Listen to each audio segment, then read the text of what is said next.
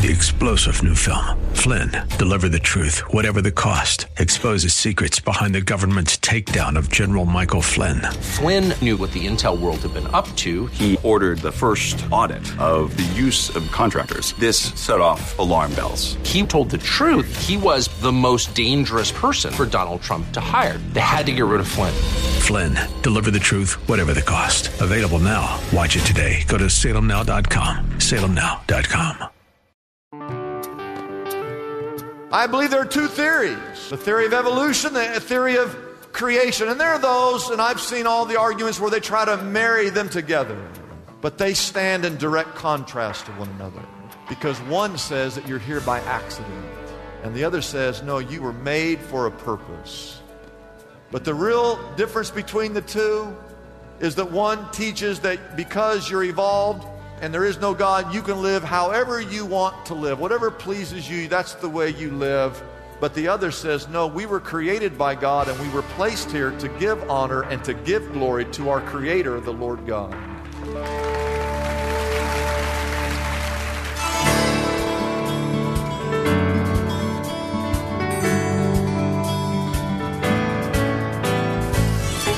Hello and welcome as we lift up Jesus with Pastor Dudley Rutherford. I'm Kyle Welch, and we're glad you are joining us for tonight's broadcast. Have you ever asked yourself the question, Who is Jesus? or What does it mean to be saved? How about questions like, What is eternity? or Is there really a God, and where is He when I'm truly suffering? These are just some of the topics we explore every weeknight at this time. Over the next 30 minutes, you are going to hear a small taste of what Pastor Dudley Rutherford's teaching ministry is all about. Let's join Dudley right now as he begins his message for us tonight. I want to do a little review before I start preaching today. Every year here at Shepherd, we have a theme, every year. And it's always different. This year, our theme is the word anchored and uh, it's for the entire 52 weeks. And it came from my belief and conviction that we as a nation no longer revere or hold sacred this book. And because of that, we've lost our moral compass as a nation. It is my belief that our political system desires to keep poor people poor. And when I say keeping poor people poor, I'm not just talking about financially, I'm talking about spiritually poor, morally poor, removing God from seemingly everything. As the pastor of this church, as I've looked at the theme for this year, God has impressed upon my heart that what we've got to do as a church is we've got to get back to adoring this book, to anchoring ourselves to the Word of God and understanding that these are the sacred words of God. And, and I, as I've studied and I've read through uh, this book, being anchored to this book is where blessing comes from. Being anchored to this book is where revival comes from. Being anchored to this book is where ultimate victory comes from. And so I pray that you will join us for the rest of this year as we continue to, to anchor ourselves to the Word of God. Then we preached a series at the start of the year. It started in the end of January, went through all of February and part of March. We did an eight week series on eight things that will happen to you if you anchor yourselves to the Word of God. If you missed any of those eight messages, you need to get a copy and catch up with us on those eight messages. And today, we embark on a new 35 week series called The Story. You know, the Bible has 66 different books in it, but it's all one story. We want you to see it as one story. So we're going to preach through the Bible the next 35 weeks in a chronological order, starting with Genesis. We're going to go through the whole Bible. And you're here on, on week number one. In each segment, we're going to give you just four. Four of the most important things you need to know about that particular uh, time period. And we've also asked you to pick up this book called The Story that goes along with the sermons. We want you to read this before you hear the sermon. You say, Well, am I supposed to journal or do you want me to read this book? I want you to do both. this is every single day. You spend every single day in the Word. This is once a week before you come to church. You read about 10 pages that will explain to you the time period that we're going to be discussing. And we begin with this very first message. And this sermon is called It's All Good in the Beginning. I want you to turn to whoever you're sitting next to and just tell them it is all good in the beginning. It was all good. Now, there's an old, old, old, old, old, old riddle. You guys like riddles? There's an old riddle. I'll put the question on the screen. It's where's baseball found in the Bible? Where's it mentioned in the Bible for the very first time? And the answer to that is Genesis 1 1, where it says, in the big inning. Now, something I've always wanted to tell you. I want you to take your Bibles and turn to the very first page. You should be able to find that. Okay, what's the first word in the Bible? Yeah. Oh, that was good.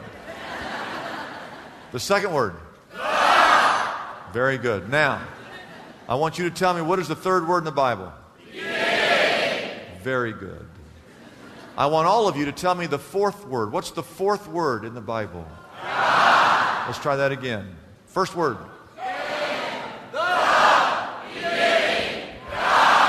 Those first four words. If you can believe those first four words, then you can believe anything else the Bible has to say. Jonah being three days and three nights in the belly of a fish, no problem. Peter walking on water, no problem. Jesus healing a leper, no problem. Jesus resurrecting from the dead, no problem. But you have to get past these first four words. Do it one more time. And so we begin this sermon series, 35 weeks. The curtains are pulled back, and the spotlight is on God. This whole book, the whole story, is a story, it's God's story. And you've got to be able to believe in those first four words. Genesis 1 1. It reads, In the beginning, God, the fifth word is, He created the heavens and the earth. And so, as we tell you the four major events in each of these time segments, here's the first thing you need to write down. The first major event in the Bible is creation. God created the heavens and the earth. Verse 2 tells us a little bit that the earth was formless and empty, darkness uh, over the surface of the deep, and the Spirit of God was hovering over the water. And as you read, beginning in verse 3, all the way to the end of chapter 1, it's God creating, creating, creating, creating, and it's all good. In day number one, I have a little chart there. He creates light. God said in verse 3, Let there be light. There was light. And the Bible says in verse 4 that God saw that it was good. Day number two, He creates the sky and He creates the water. Day number three, there was no land until day number three. And then verse number nine, after looking at the land, God said it was good. Day number four, He creates the sun, the moon, and the stars. And all the way down there in verse 18, after God looked at the star, the sun, the moons, he said, he said, you know what, that's, that's good, that's good, I, I did it, that's good. Day number five, he creates all the birds uh, and the sea creatures. And he looks at that in verse 21 and says, it was good. Now, day number six, uh, it, it, it, it's a lot of stuff went on in day number six. Day number six, first of all, he creates the rest of the animals. And he says in verse 25, it was good. Now we're still in day number six. I want you to look at verse 26 in your Bible. Genesis 1, verse 26. And God said, Let us make man in our image, in our likeness. And so we have a little, you know, a revelation there of the Trinity God the Father, God the Son, and God the Holy Spirit, because He said, Let us make man in our image, in our likeness, and let then he says, Let them rule or have dominion over the fish of the sea, which is why you all need to learn how to fish, over the birds of the air, over the livestock, over all the earth, over all the creatures that move along the ground. And then we come to verse 27, where God created man in his own image. In the image of God, He created him, male and female, He created them. And all the way down in verse 31, it doesn't say it was good. After God created man and woman, He said it is very good. I want you to write in the word very. Now, there are brilliant people who believe in evolution. There are brilliant people who believe in creation. I personally believe in creation because of what we just read. Because I believe the first four words, first five words. In the beginning, God created. We just read it. I believe that God, if you read Genesis chapter 1, God created life on this earth. He created man, He created woman. There was a little girl who came up to her mother and said, Mother, how did we get, how did the human race begin? And the mother went into this story about, well, you know, God created everything, and He created a man named Adam. He created a woman named Eve, and, and uh, God allowed them to have children, and uh, that, that's how we all got here. And the little girl said, okay. Wasn't too long after that, she was with her dad, and she said, Dad, uh, how, how did we all get here? And the dad said, Well, honey, aren't you listening at school? We got here by evolution. You, you, uh, we all, we all got here, be, uh, we all evolved from monkeys. Uh, don't you know anything? Well, the little girl was confused, as you can well imagine. So what does she do? She does the only thing she knows to do. She runs back to her mama. And she says, Mama, I'm confused.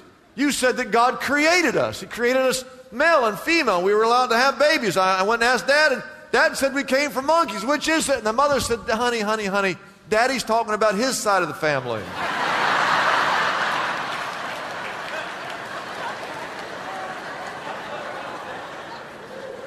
I believe there are two theories the theory of evolution, the theory of creation. And there are those, and I've seen all the arguments where they try to marry them together. But they stand in direct contrast to one another. Because one says that you're here by accident. And the other says, no, you were, you were made for a purpose. One, one says that God is not involved, that there is no God. The other says, no, it, there has to be a God. But the real difference between the two is that one teaches that because you're evolved and there is no God, you can live however you want to live. Whatever pleases you, that's the way you live. But the other says, no, we were created by God and we were placed here to give honor and to give glory to our Creator, the Lord God.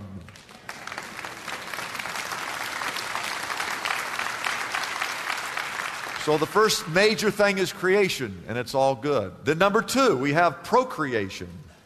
You can write recreation if you want, or procreate, but procreation.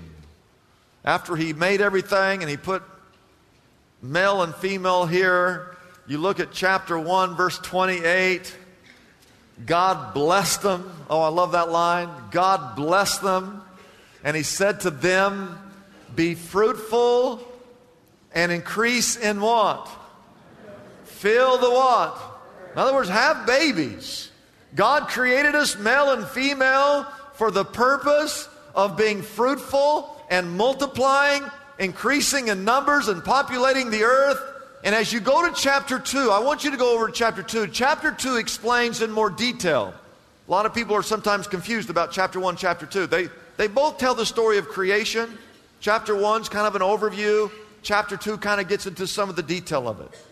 And we find in chapter 2 the explanation of when God created uh, uh, man and woman. Look at verse 21. It says at the end of verse 20, there was no suitable helper for Adam.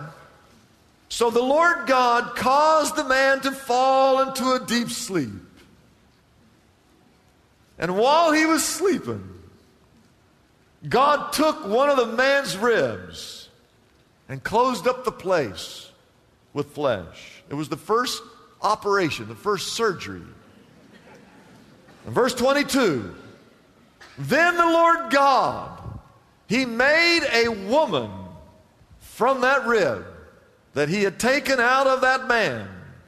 And don't lose this last line. It says, and he brought her to the man. Can you imagine? Adam, he fell asleep. He woke up And the Bible says, here's God, and God's bringing in this, this woman to him. Oh, yeah, this is a good day. This is a good day because it's all good in the beginning. Amen. And so the man said, This is now bone of my bones and flesh of my flesh. What does that mean? It means that he's already he's seen enough trees. He's seen enough trees to last him a lifetime. He has seen enough rocks to last him a lifetime. He's seen all the animals. He can relate. Okay? This, he's, saying, he's saying this is not a tree. This is not a rock. This is bone of my bone and flesh of my flesh. And, and what does that remind you of? God bringing that woman in there? What does that remind you of? You know what it reminds me of? Is at a wedding. I stand up here with the guy. He's dumbfounded half the time. He's got all his best men. We got all the bridesmaids over here. And what are we waiting for? We're waiting for the doors opened up. And who, who brings the bride down to the front? Who brings her down? Her father, the one who created her. Where do you think that came from? It came from right here. So God brings this woman walking in. Adam says, This is now bone of my bone, flesh of my flesh, and she shall be called. And I've told you this before. I think Adam went, Whoa, man. Ladies, that's how you got your name. For she was taken out of man. And here it is. You see, God defines what marriage is right here. Verse 24 For this reason, a man will leave his father and mother and be united to his wife, and they will become what? One flesh. Now, I get this, I, I, I get a lot of crazy questions. But some people ask, why did God create Adam first and Eve second?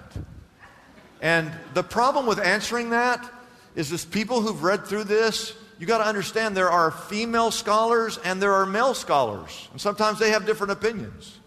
All the female scholars who've studied this, they believe after reading the reason God made Adam first was that God created Adam and looked at him and said, I know I can do better, and then he created woman. That's right. That's right. And the male scholars will tell you, we know why God created the woman last, and they say the reason is because God didn't want her giving him advice throughout all the creation process. Now, I would never say that, but that's what the Bible scholars say. But I want you to know that in the beginning, it's all good. The seas and the land and the birds and the fish and the plants and the animals, and then God creates man, and then God creates woman so they can have babies and populate the earth, and God says it is very good. It is very good in the beginning. And then we come to point three, which is temptation. Now, again, we're telling you the four most important things of each of these time periods. I want everyone to say, watch out. Here it comes. God creates. It's all not just good, it's very good. But man sins. And everything falls apart. Chapter 3 is the turning point for all of mankind. I want you to look at chapter 3, verse 1. It says, Now the serpent was more crafty than any of the other wild animals that the Lord God had made. And he said to the woman, Did God really say that you must not eat from any tree in the garden?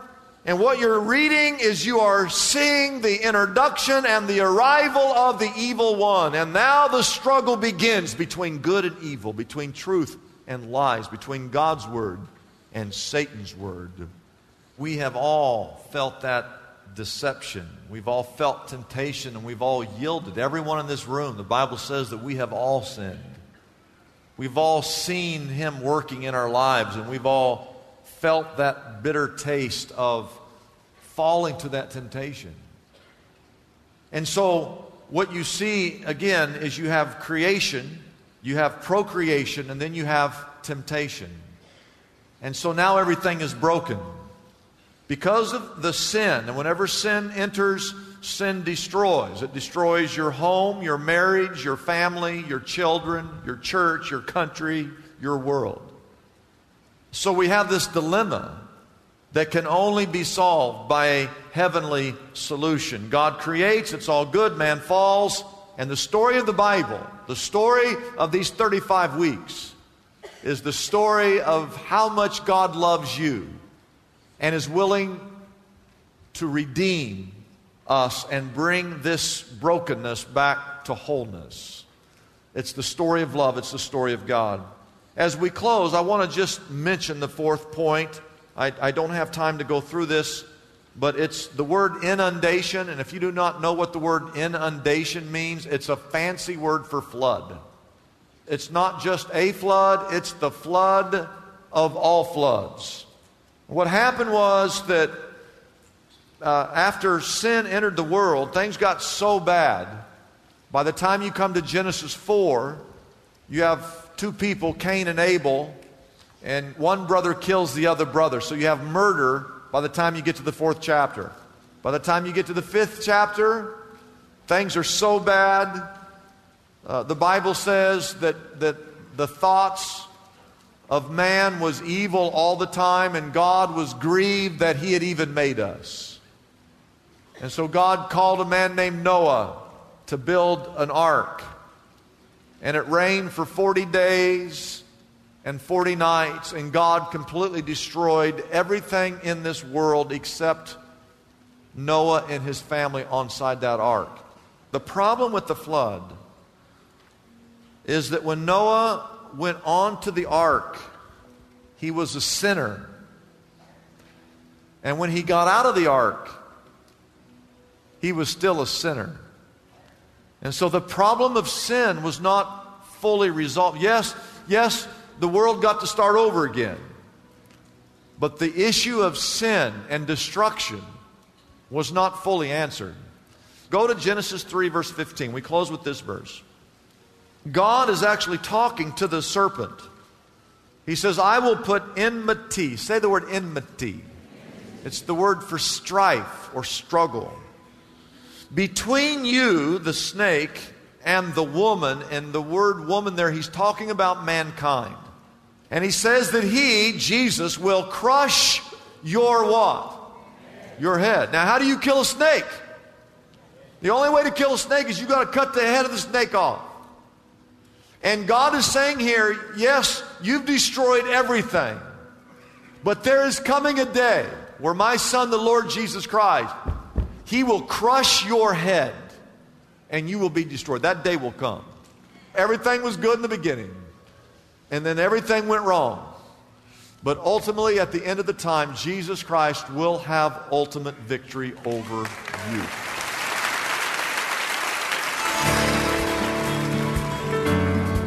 We hope the message you just heard tonight from Pastor Dudley has been a blessing to you. Isaiah 55:11 reminds us that the preaching of God's word never returns void. We want you to know we have phone counselors standing by if you are in need of prayer. Our number is simple to dial. It's 888-818-4777. We know the enemy is always at work with his deliberate and calculated attacks against us. So please don't hesitate to call us if you are alone and need to pray with someone right now. Again, our phone number is 888 818 4777. If you would like more information about Pastor Dudley Rutherford, Shepherd Church, or this ministry, be sure to visit our website, liftupjesus.com. Wouldn't it be great if there were accessible answers to our spiritual problems? Just like there's a smartphone app for calculating a tip or getting directions to a local store. Most of us have heard the phrase, there's an app for that, popularized by the creators of the iPhone. Well, God has an app for the common problems faced by Christians everywhere. Are you stressed out? God has an app for that. Problem with crude language or gossip? Struggling with prejudice? Brokenhearted? Anxious? Or depressed? God has an app for that too. Pastor Dudley's book, God Has an App for That, is available now for a gift of any size to the Lift Up Jesus ministry. This helpful resource can be yours right now by calling our toll free number, 888 818 4777. That number again is 888 818 4777. You can also get God Has an App for That on our website, liftupjesus.com. That address again is liftupjesus.com. Come and explore the book of James and discover God's user friendly solutions for some of the biggest challenges we all face daily. Get your copy of Pastor Dudley's book, God Has an App for That, today. I'm Kyle Welch, hoping you'll join us again tomorrow night at this same time here on KKLA as we lift up Jesus with Pastor Dudley.